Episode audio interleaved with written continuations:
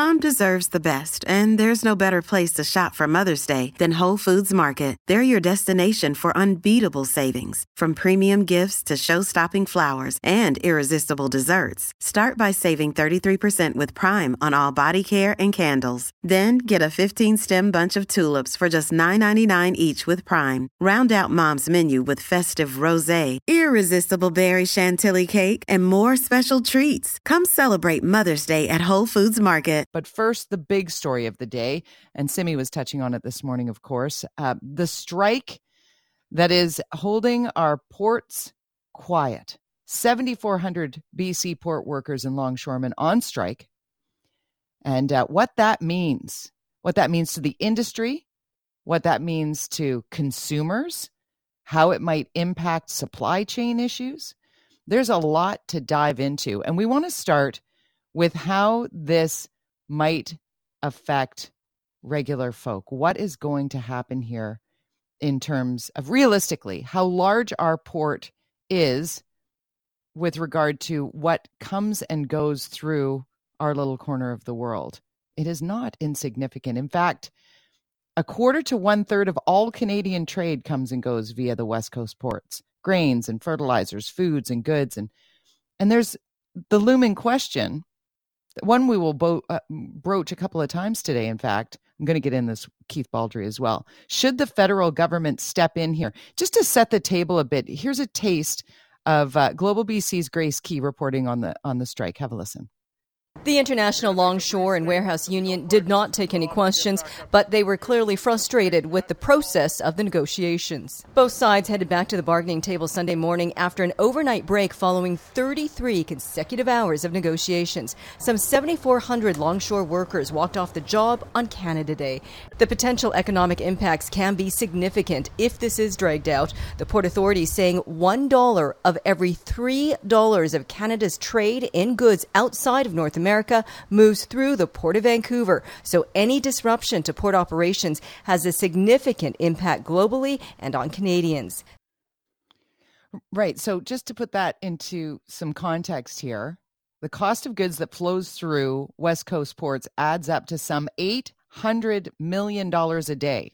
Okay. $800 million a day. So uh, that easily $5 billion each week. Let's put that little button on it. 5 billion a week. So picket lines and strikes, volatility, hitting an already challenged supply chain world and an affordability challenged consumer. Let's connect now with somebody who knows and studies what we're talking about here. Professor Peter Hall is on the line from Simon Fraser University's Urban Studies and Geography. Professor, thank you for joining us. Oh, you're welcome. Nice to nice to speak with you this morning, Jody. This is really a complex um, puzzle piece. Uh, you know, the effects that it might have, uh, you know, on a workforce, and and certainly the collecting collective bargaining piece is one, but the greater piece is how much comes and goes through our ports here in, in British Columbia. Can you set the table for us in layman's terms of of just how um, big of a deal this is, for lack of a better way of putting it? Sure. Um, so, um, uh, as you as you said a moment ago, every day, um, eight hundred million dollars of goods and uh, goods flow through the flow through the port. Um, in the short run, those goods that are moving in and out of the port, um, they you know the supply chain can deal with a disruption that is that is that is short, and um, and I say that, and that's a little bit complicated because if it's uh, if it's fresh produce, the short term is really short.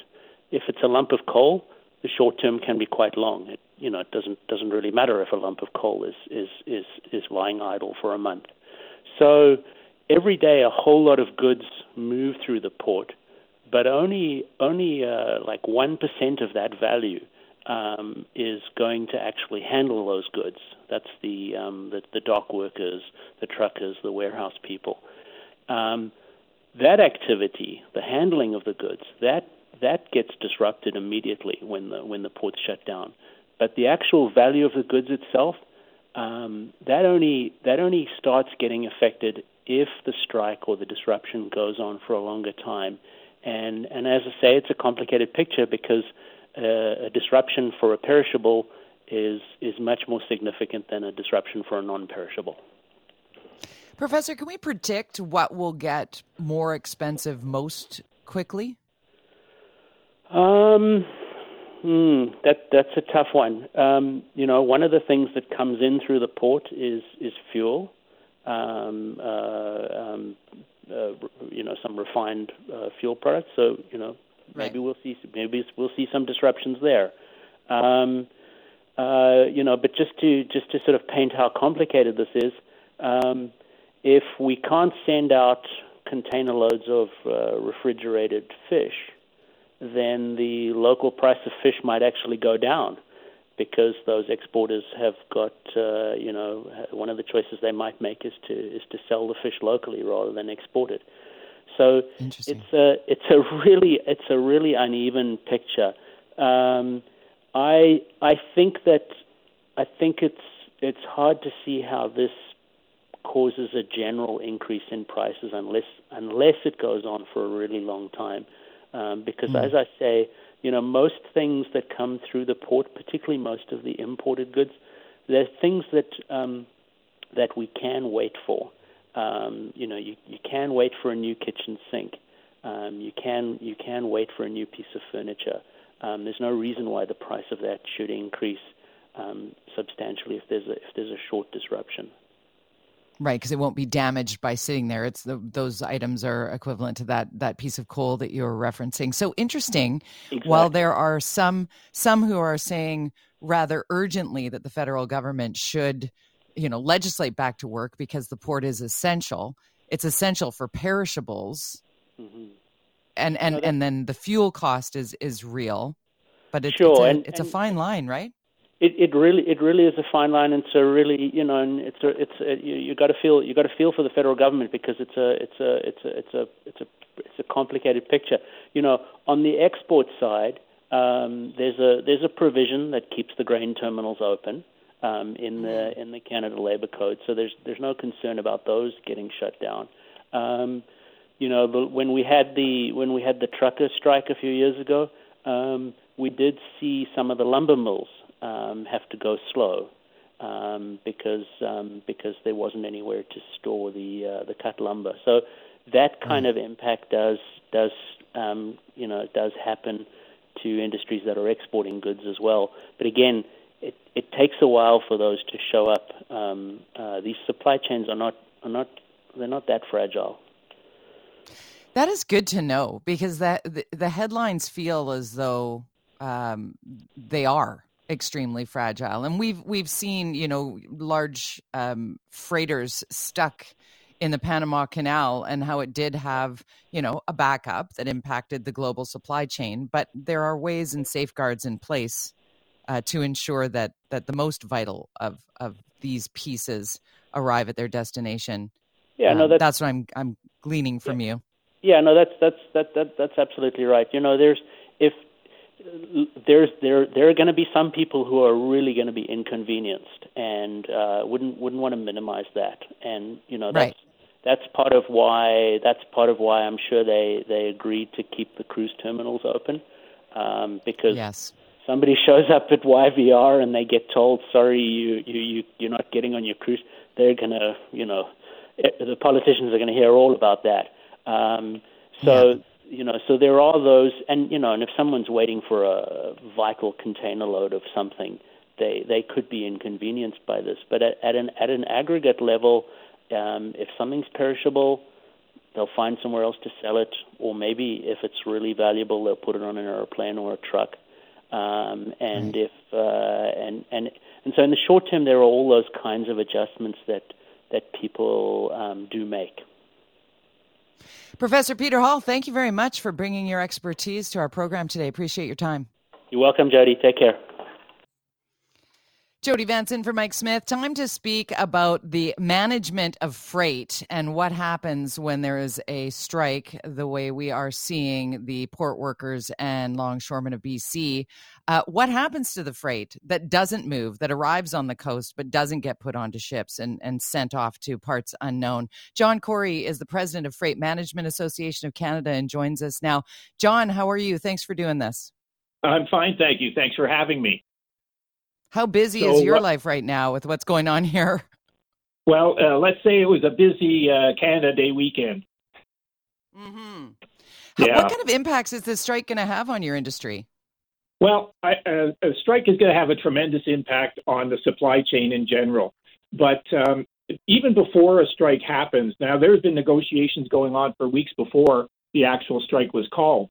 And during that time, uh, shippers uh, are looking for alternatives so they don't get caught when the strike actually happens. So you start seeing disruptions in the supply chain weeks before, where uh, uh, you know shippers and importers are diverting their traffic to make sure that it gets where it's supposed to go. Uh, obviously, their first choice is the most efficient and cheapest method, and when they have to divert from that, it becomes less efficient and more expensive. Then, when the strike actually happens, and as we have it, you know, in on the BC coast, when uh, the gates are locked, nothing moves. And you mentioned, you know, the preamble, like what happens to freight. Well, it's like a it's like a conveyor belt. If you put a door at the end of the conveyor belt, everything just starts getting piling up piled up behind it. So uh, rail trans uh, rail freight coming into the port uh, can't. There's no room to put the boxes or to put the goods, so it gets backed up into their yards. Um, shippers who have, uh, you know, bring their goods to those yards. There's no room in the yards because they're full of containers. It has to stay in the factory. In some cases, factories have to ship, shut down because they cannot move their goods out, and there's no room for them. So it has a ripple effect throughout the supply chain, and uh, this uh, costs everybody money, time, effort, and ultimately that's going to get passed on to the consumer.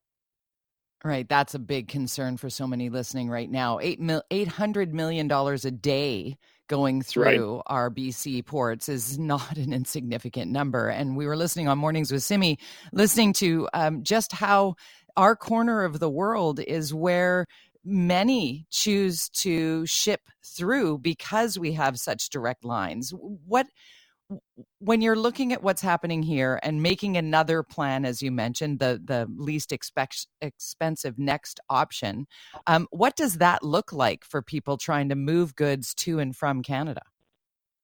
Well, just a little uh, set this up. Uh, they were negotiating in the United States for their West Coast ports also just recently, and they came to a deal. And so now you have a situation where Canada is closed to business and the U.S. is open. And if you are shipping to North America from, say, Asia, and your choice is you can't go to Vancouver, you might go to Tacoma or Seattle, and you may be able to hook up with a rail line going east to satisfy your customers. If this continues uh, longer and longer, there there may be a, a you know congestion on those alternatives, and if they can handle it, some shippers may decide that that's a better route because it's more reliable. I mean, the day to day impact is not good for one, the workers, the employer, the port, Canadians in general, all the other members of the supply chain. But what really hurts is Canada's reputation as a reliable place to do business. And during that's COVID, there were numerous numerous shutdowns of the supply chain, whether it was natural, which you know we have little to no effect over those, flooding in BC um, and wildfires. But there were also blockades at uh, ports, uh, well, not ports, but also at uh, border points, Border. and there were Yep. also strikes. And these Mhm. things accumulate, accumulate, and and if I was in a, a, a different country and I looked at the Canadian supply chain and it's sort of breaking down every so often with regularity, or I could go somewhere else where it's smooth and I have reliance on it and my goods are going to get where they're going, which choice will I make? So Canada's reputation is going to take a beating over this. I only have 30 seconds left, John. Do you think that the federal government should step in here? Well, uh, I just was on a call this morning. The two sides are no longer negotiating because they've come to an impasse. Um, if the government, they have really two levers. They can use moral suasion to persuade the parties to get back to the table and cut a deal, or they can legislate them back. And the longer this goes, uh, you know, for instance, what if this goes for three weeks? Then they'll have no choice but to legislate it back. I think they should do it right now and get it over with, get people back to work. All right, John Corey, president of the Freight Management Association of Canada, thank you very much for giving us your perspective this morning. Appreciate it. Thank you, Jody. At Evernorth Health Services, we believe costs shouldn't get in the way of life changing care, and we're doing everything in our power to make it possible. Behavioral health solutions that also keep your projections at their best? It's possible. Pharmacy benefits that benefit your bottom line? It's possible. Complex specialty care that cares about your ROI? It's possible. Because we're already doing it. All while saving businesses billions. That's Wonder made possible. Learn more at evernorth.com/wonder. Many of us have those stubborn pounds that seem impossible to lose, no matter how good we eat or how hard we work out. My solution is PlushCare. PlushCare is a leading telehealth provider with doctors who are there for you day and night to partner with you in your weight loss journey. They can prescribe FDA-approved weight loss medications like Wegovy and Zepbound for those who qualify.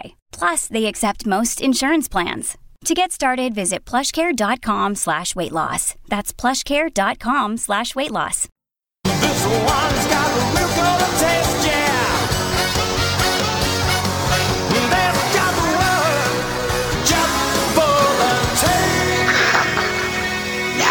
Now we're getting warm. Diet Coke.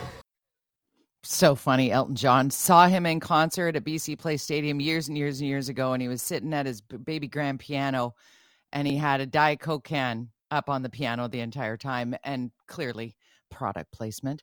I don't want to single out necessarily Diet Coke. There are lots of uh, places where aspartame has been a huge part of the the sweetener. Um, but Diet Coke is the one I remember the first one you tasted and you thought, oh, that does kind of taste like Coke, you know, back in the day. And and many people just replaced all sodas stocked in sugar with a diet alternative that had aspartame in it. Now there's some concern. The World Health Organization moving towards uh, classifying aspartame as a carcinogen. I can't tell you how many people are already emailing me on this. Jody at cknw.com. That's Jody with a Y, Jody at cknw.com. I mentioned off the top of the show that we'd be discussing this with Professor Timothy Caulfield, who is a professor and research director of Health Law Institute at the University of Alberta. He's an author, he's a speaker, he's a TV host, he's my friend. And I always look to you, Professor Caulfield, to give us some perspective on some of these big headlines misinformation, disinformation, fact. Always sci- science up first with you. Thanks for taking some time for us today. Thanks for having me on, Jody. And it's a, it's a great topic. And I have to confess, right off the top, I'm a recovering a recovering Diet Coke addict. So mm-hmm. this one, this one I can relate to. You're talking to one. Because when I was a teenager, I did that too. I'm like, I'm never drinking regular Coke again. Why would I do that? And I would drink Diet Coke, and it almost became like my coffee to some because it is caffeinated. And you would just, it just got easier. well, I mean, it's one calorie. But Cor- uh, Corey Latondra, our, our producer here, he's like, it's Coke Zero for me. Same thing. Uh, are, are we going to see some significant health impacts to the chronic aspartame drinking? Is our Diet Coke going to kill us? Well, well, first of all, you know, I think we have to really analyze what this headline, and this headline is everywhere right now, right? Mm-hmm. What it really means.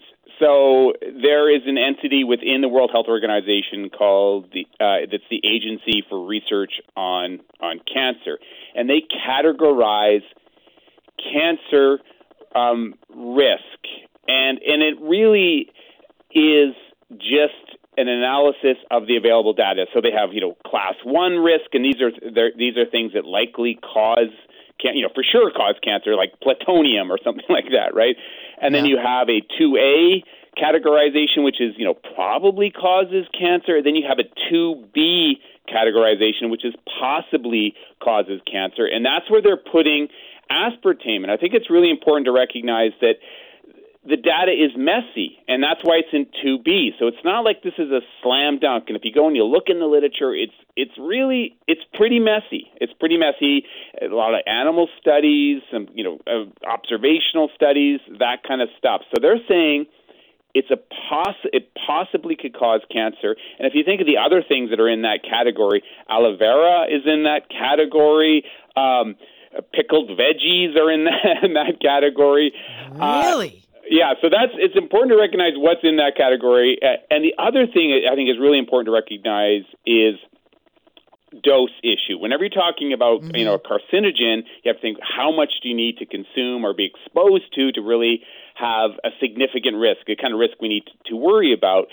Um, and n- not all carcinogens are necessarily dangerous in small amounts, if that makes sense. So something can be a carcinogen, but the way that humans are exposed to it, it isn't really that dangerous. So we have dose, messy data, and even even if the the risk calculation is correct, it's probably a low risk. Now, keep in mind, we're looking at this through the lens of someone who is a former, so maybe there's a confirmation bias there. But uh, I, you know, I think it's I think it's fair to say that the risk is probably low if it does exist, and but we still should be researching this stuff. I'm going to share a little stat that I found here that aspartame is safe to consume within accepted daily limits, which speaks to what you were just referencing there. Like, what is the example? What, how much of it do you need to consume in order for there to be a risk? And and in this one example cited in the in the Global BC um, news story on this is an adult weighing 60 kilograms or 132 pounds would have to drink between 12 and 36 cans of diet soda depending on the amount of drink uh, aspartame in the beverage but 12 to 36 cans of diet soda every day to be at risk so that that does give you um, some perspective in terms of that you know and, and you go back to the class one two or three or is it a b and c um, you know the obvious one like plutonium or cigarette smoke or other things you like this is cancer causing uh, aspartame is not in that category. When you said aloe vera, I just about fell out of my chair. Aloe vera is in the same class as, as aspartame now. That's right, and there, there are other things like hot water. I think it's you know hot, hot beverages. I think are is a two A, so it's above. It's above Wow. uh, a- aspartame, and, and in in the number one category, you have things like meat. Right, so again, that goes to the exposure issue, the dose issue. It's not saying if you have, you know, uh, one hamburger you're going to get cancer. Um, so, you know, this is messy, and I know it's really frustrating for people when you know they hear see these headlines and then they hear how you know the, you know messy the data actually is. Uh, so I think this is one of those situations where you know you should take a you know step back, follow the literature, and you know that that cliche about moderation is is probably your your best guide. I got a couple of emails from people. Linda sent me one that said my scientist daughter advised me not to use aspartame in the 1970s, soon after I was able to like water.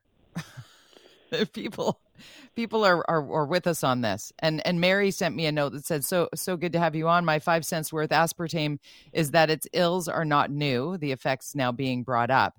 Um, and and she goes on to reference how um, the uh, that there were some seizures associated with aspartame. Do do we know anything about that in any of these studies? Well, you know, I, I think you know, bo- both of those comments go to the, the reality that this has been controversial for a while, right? For a while, and and most of the studies, if you look at them, you know, they're observational studies, and, and epidemiologists who I really respect have have, have noticed this. The reality is, it's pretty comforting, right? You know, the the the, the data on on the health effects of aspartame. You know, I, I don't think there's any sort of you know alarm bell kind of research uh, out there, research results out there on whether you're talking about uh, cancer or other other ailments. But it that you know, given how much we consume this, you know, the research I think remains Yeah. important. And the other interesting thing, Jody, is most people drink this because they're trying to avoid calories. And the data on, on weight loss and, and you know ma- weight maintenance is also interesting and probably messier than a lot of people people realize. And there's also really interesting research. Some of this is speculation building on on uh, other research that about you know how, its impact on our sweet preferences. You know, now I said I was a former uh, Yeah. Diet Coke addict. I've segued away from drinking any kind of sweetened beverages at all. I, you know, I drink I drink water, coffee, coffee, coffee, and then there's the alcoholic beverages, which I try to drink in extreme moderation. But that's it for fluids for me. you know, so you know, uh, there's some evidence that that, that makes sense. At your peak, Professor Timothy Caulfield, at your peak, how many Diet Cokes would you drink a day?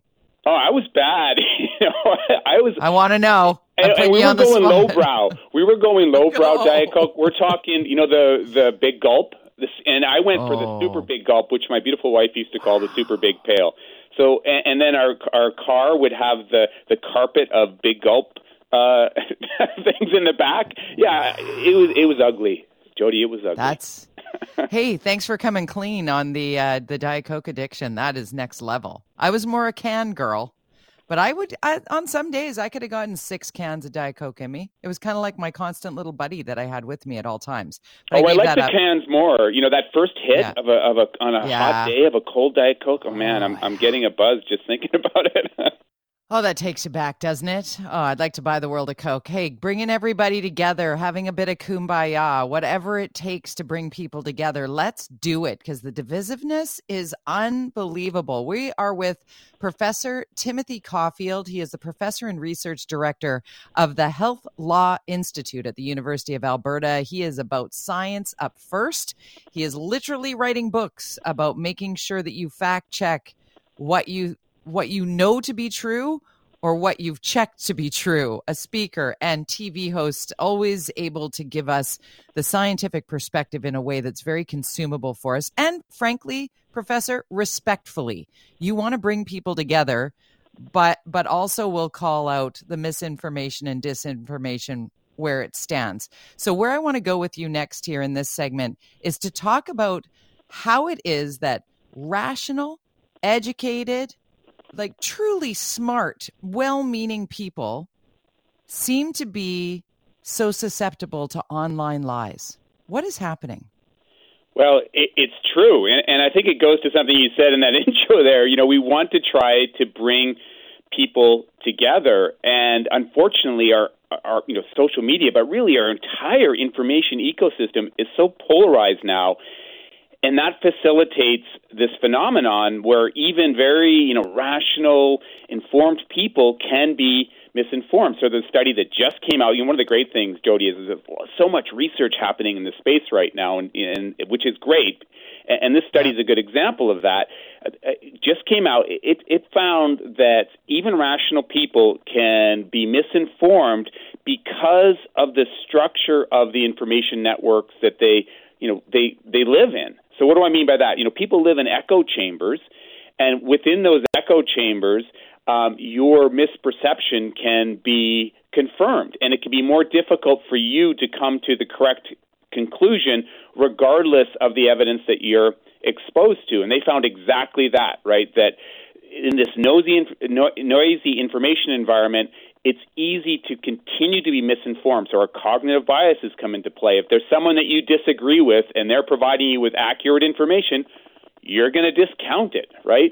Uh, if yeah. there is a lie that you that confirms your belief circ- circulating within your information network, you're going to believe it and perhaps not fact check it. Now, the good news, Joey, the good news is these researchers found that eventually, eventually, uh, the the truth starts to rise to bubble to the surface and, and become the agreed upon fact. But all the things I just talked about, even for rational people, make makes that process incredibly inefficient. And and unfortunately, you know, we live in echo chambers now, and so there's a lot of inefficiency out there. Yeah, rage is driving the algorithms that we are all buying into social media wise, right? Whether it's Twitter or any meta platform, Facebook, Instagram, all of that, TikTok, all of it.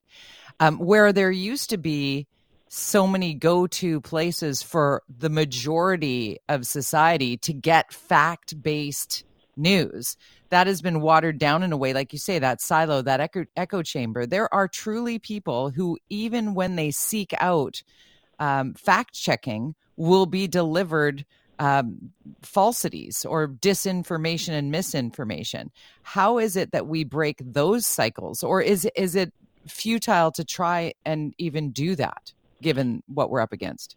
Well, two two really interesting, very recent studies highlight what you're talking about. So, this a study that just came out, I'm going to say last week. Last week found that the good news, the good news, fact checking does work. Um, so what they did is they they was a, a large group of individuals, and they they ran a study where they found that if you know you fact check something, people do change their opinion. But the bad news, going to this echo chamber problem, is if the fact check if the fact check countered their previous belief, they became more negative towards the media, thus sort of Hmm. facilitating polarization. You know what I mean? So, okay, okay, I I, agree with, I get the fact check, I get the fact check, but you know, let's pick on CNN or you know, CNN. I've never liked you, and and this just confirms I like you less now because you're telling me something I don't want to know. And that's we all do this. We all do this, right? Here's another really extreme study, Jody. That's amazing. It's one of my favorite recent ones, but it's very depressing. They found it was a study where they looked at both the general public and physicians to explore their their perceptions on COVID therapies. So think ivermectin, hydroxychloroquine, and they found that for both the public and for physicians, the strongest predictor of their perceptions on COVID therapies was what cable news show they watched. So that means in the United States, you could go to a doctor and their perception on what COVID therapy to use is more strongly influenced by their favorite, you know, whether they watch CNN or Fox News than the science. How depressing is that? very, very depressing. And when you see people who have made their entire careers on misinformation, disinformation, and anti science, uh, looking to, to seeking out the highest office in the United States, I mean, that is concerning to say the least. It, re- it really is, and I think what all but you know all of this research suggests, despite how angry it makes me and frustrated it makes me, we need to be empathetic. We need to remember that all of us can be susceptible to misinformation. We all have our biases, and we need to try, try to check them when we're looking at the data. It's very difficult to do, but you make it easier, especially on your Twitter feed, because it does. I see you standing up for science and and fa- with the facts attached to it, and that is so key in the learning piece of this puzzle. Honestly, Professor Caulfield, I appreciate you. You know that I do. Thank you for making so much time for us today. Thanks for having me on, Jody. This episode is brought to you by La Quinta by Wyndham. Your work can take you all over the place, like Texas. You've never been, but it's going to be great because you're staying at La Quinta by Wyndham. Their free bright side breakfast will give you energy for the day ahead. And after, you can unwind using their free high speed Wi Fi. Tonight, La Quinta. Tomorrow, you shine. Book your stay today at lq.com. This episode is brought to you by Shopify. Whether you're selling a little or a lot, Shopify helps you do your thing, however you cha-ching. From the launch your online shop stage, all the way to the we just hit a million orders stage. No matter what stage you're in, Shopify's there to help you grow. Sign up for a $1 per month trial period at shopify.com slash special offer, all lowercase.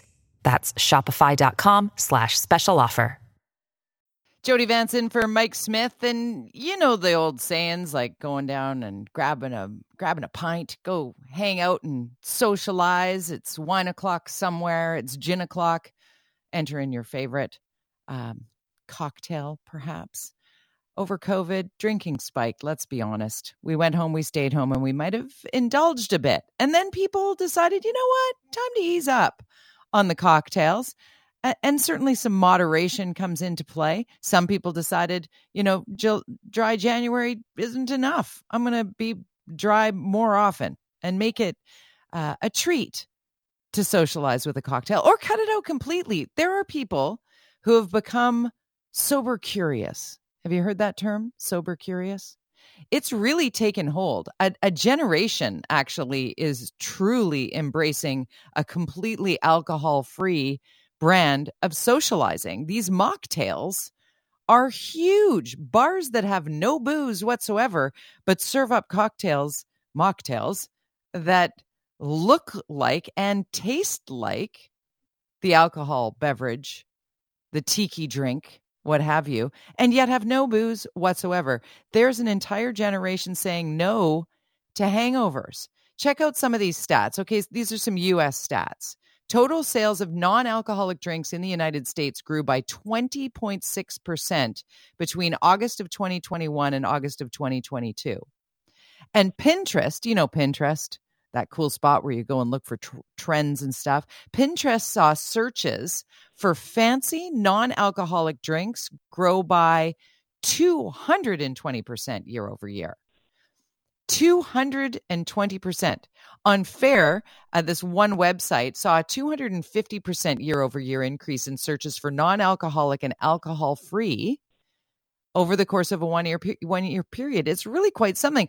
Interesting to note the first time I ever heard sober curious was our next guest. She brought it up as as just a thing that she was trying out. She didn't want to talk to people about not drinking or drinking or what have you. She's like, you know what, it's not serving me.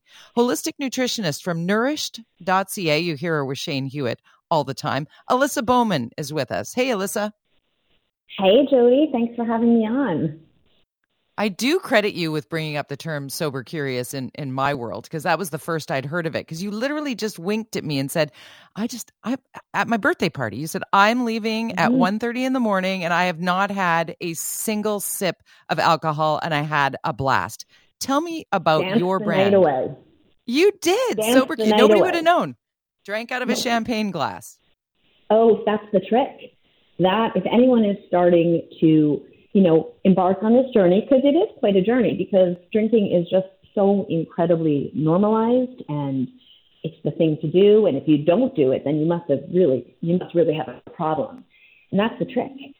Get a nice glass, whether it's a champagne glass or a martini glass or a wine glass, and fill it with whatever that is. I like sparkling water with some kind of lime, and then you feel like you're drinking. It started for me because I was noticing um, that I just wasn't having a great time anymore drinking. It was giving me headaches, changing the way my sleep was. I was waking up in the middle of the night. And then I'm sure you've heard this term, I was having anxiety.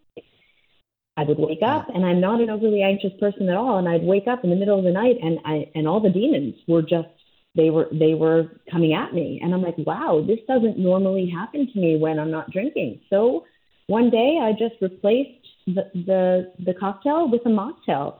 And to be honest, I haven't really looked back. You know, I'm not going to say I'm never going to drink or I'm I'm I'm I'm just I'm I'm sober. I don't use that word. I just I'll choose a little bit more intentionally when I do have a glass of wine or have a cocktail. And it's it's just about becoming much more mindful of what you put in your body and how it makes you feel. So, when you first took those steps, did, uh, what were the most notable immediate changes of becoming sober curious? Because, as you said, you didn't make a statement to everybody, didn't change your social circle or the way you thought about yourself. This wasn't you going, okay, I have a problem with booze. It's that booze doesn't serve me anymore, so I'm going to do mm-hmm. this. What was your first payoff in in sober curious lifestyle? My first payoff was honestly the sleep it was the sound sleep I was getting. And listen, I wasn't drinking a lot, but I would have my drinks on a Friday night and I'd drink on a Saturday night, not to excess. Some nights I would have more than I should and I would feel it even more the next day. And I said, you know what? This isn't serving me anymore because I don't feel good. And as a holistic nutritionist, I'm very in tune to what makes me feel good. I mean, that's my whole MO. It's like I, I help people feel good by choosing what to put in their body. And it wasn't working for me. So I'm like, okay, let me just try to cut it out or slow down or whatever you want to use. And and that's what I started to do. I just started to notice when and where I was drinking, and I would replace that with soda water with lime or soda water with lemon. Or as you were saying before, there are so many, so many non-alcoholic cocktails and mocktails out there that nobody even needs to know. And that's probably what was the hardest thing was the becoming more mindful, but yet not making a big deal about it and, and telling everybody in the world that I'm not drinking. I would just do it quiet and nobody right. knew.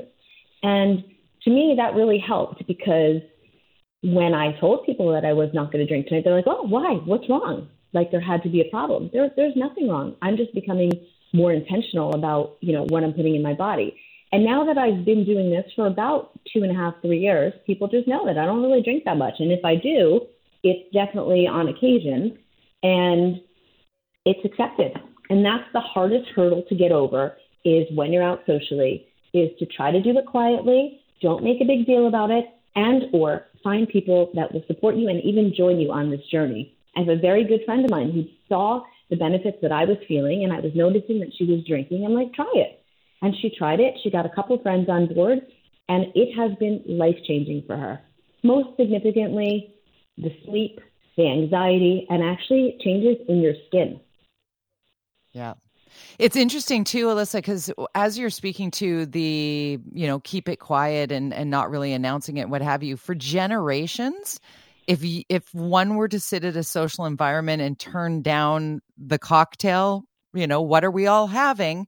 It was either right. I'm on antibiotics or I'm pregnant.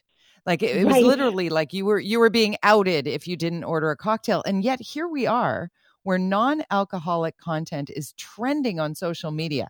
Dry January had 86 million views on TikTok. That's not surprising. Lots of people take a month off. But Sober Curious, that hashtag on TikTok, 300 million. And hashtag I, mocktail, 670 million. This makes me so happy. I get goosebumps because I think the younger generation now is much more attuned to what makes them feel good.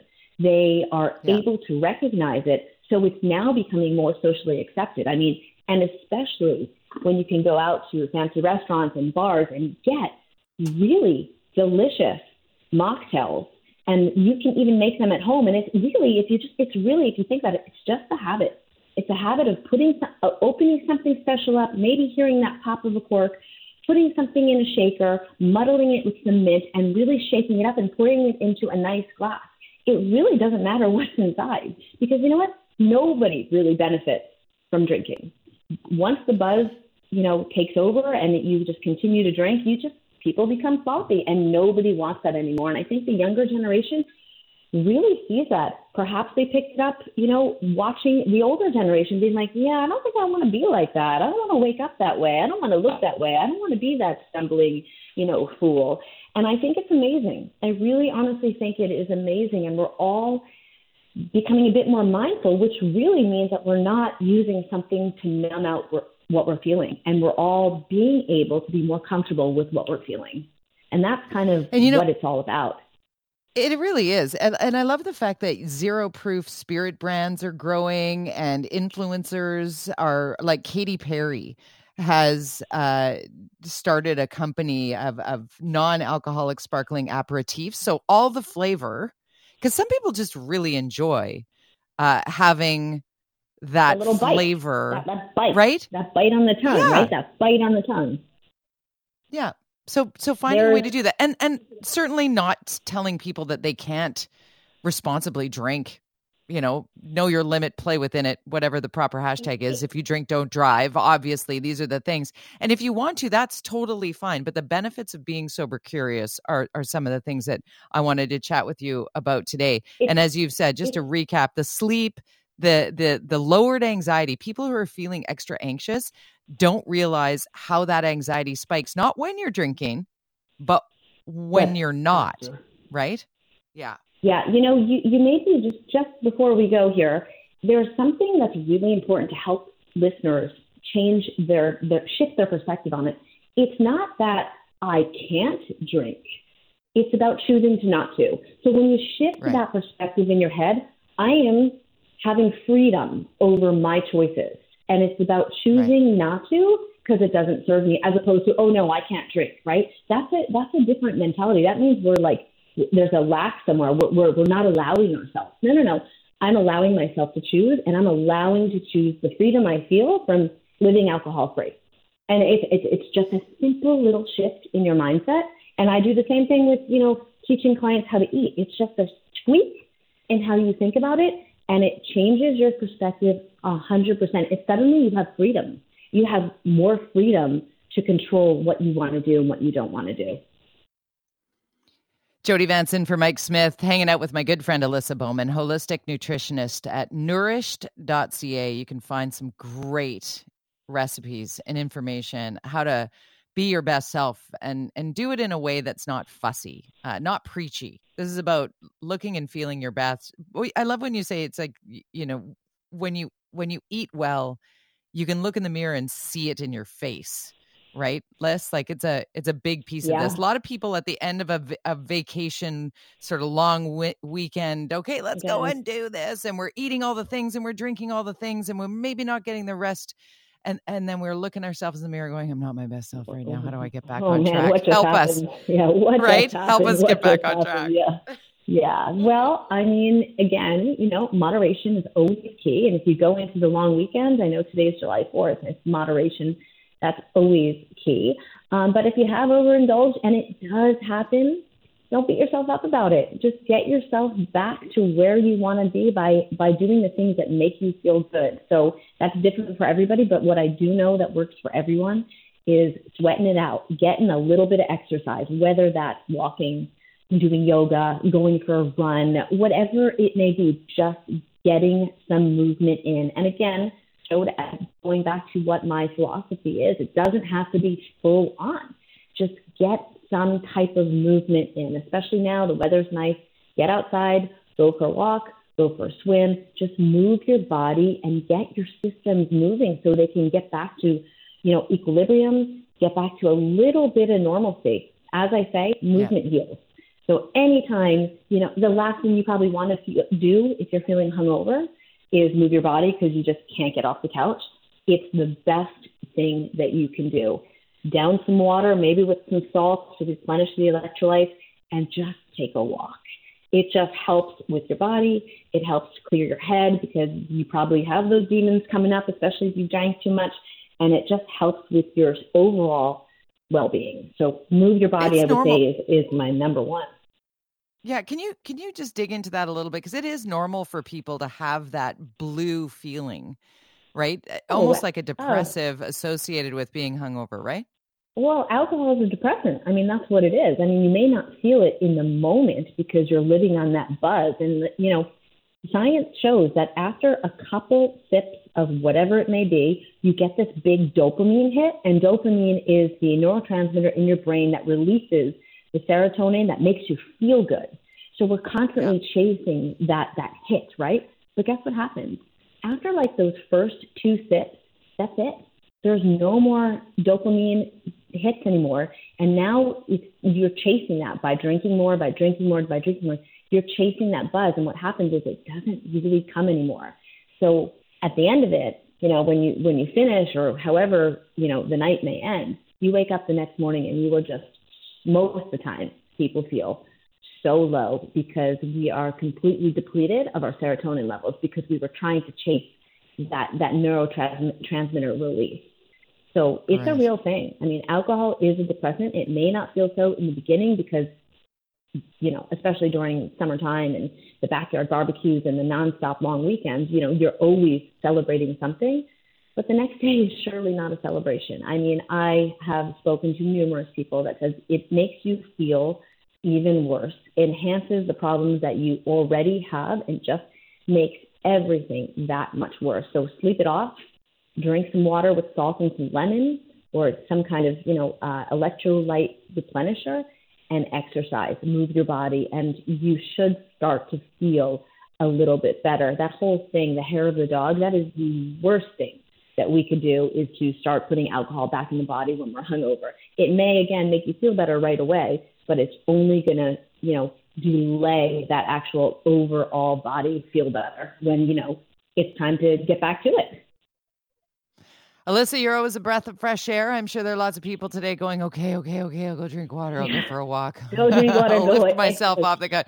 That's right. Make the move. Do the thing, and it will give you the energy to do the thing. Nourished.ca is where you can find free tips and tricks on how you can uh, eat and live the nourished life. Alyssa Bowman, thank you as always. Thank you, Jody. You know what? I'm going to put something out. You've inspired me. I'm going to put my summer socializing on Instagram tomorrow to help anyone who wants to try to cut their cut their alcohol a little bit to help them with my favorite tips.